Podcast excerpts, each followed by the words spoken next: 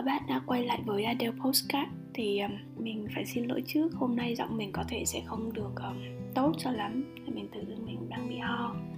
Nhưng anyway mình đã hứa là mỗi ngày mình sẽ làm một chiếc postcard. Nên um, bây giờ mặc dù giọng không được tốt nhưng mà mình vẫn tiếp tục thu um, postcard cho ngày hôm nay.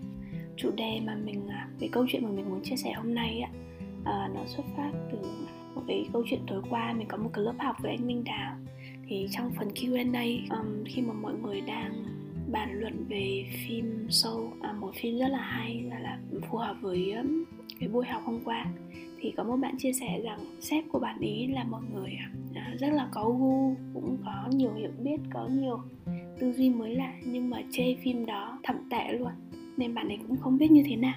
Thì à, khi mà mọi người nghe như vậy thì mọi người phải nói rằng thì đó là quan điểm của sếp bạn thôi. Mỗi người có một cái quan điểm khác nhau mà vì không phải bởi vì đó là sếp bạn hay um, đó là một người bạn nghĩ là có gu thì cái quan điểm của người luôn luôn đúng và thực ra quan điểm cũng không có đúng và sai.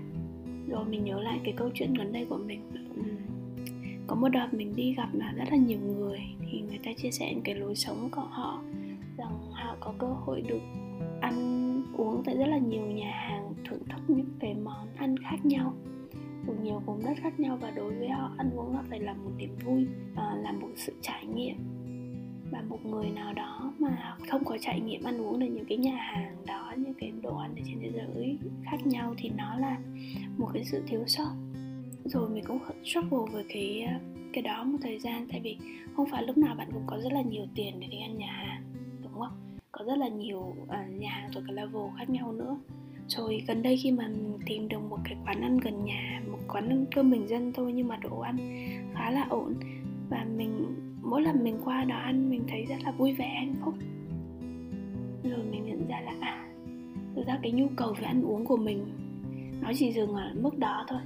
Mình chỉ cần đồ ăn sạch sẽ à, nêm vừa miệng vậy là đủ. Mình không có cái yêu cầu hay tiêu chuẩn quá cao về đồ ăn mình có thể ăn ở quán cơm bình dân hoặc là hủ tiếu gõ hoặc là uống sinh tấu ở những cái quán lề đường.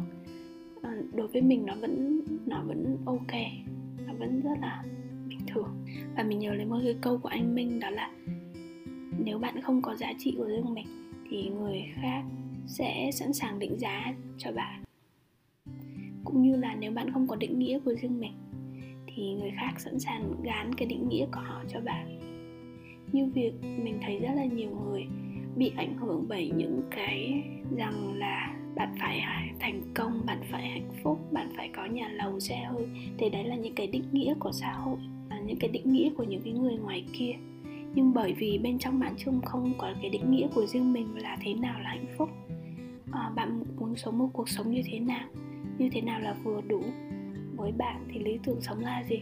Nên bạn vay mượn những cái định nghĩa của ngoài của những người ngoài kia.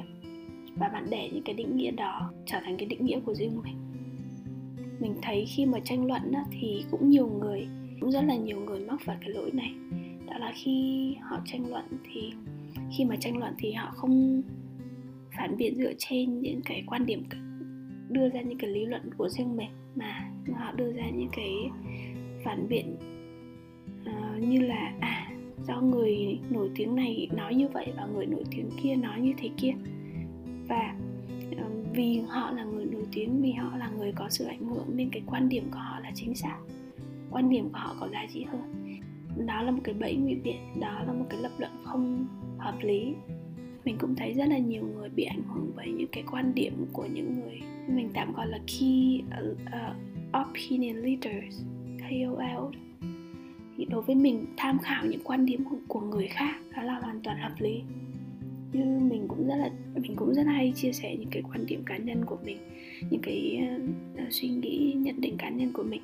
Nhưng vấn đề là bạn chỉ nên tham khảo và bạn dựa trên những cái suy nghĩ của mình để bạn có thể validate uh, đánh giá xem à cái quan điểm đó nó có hợp lý hay không và mình có nên giữ cái quan điểm đó trở thành của mình hay không thậm chí là những người follow blog của mình mình không muốn rằng các bạn tin vào những cái gì mình nói 100% mà không có những cái, không qua những cái bộ lọc của cá nhân các bạn. Thì chỉ có một câu để kết lại cái số postcard này thôi. Nếu bạn không có định nghĩa của riêng mình, thì người khác sẵn sàng cho bạn vay mượn định nghĩa của họ. Cảm ơn mọi người đã lắng nghe postcard và hy vọng ờ, gặp mọi người vào số của ngày hôm sau. Goodbye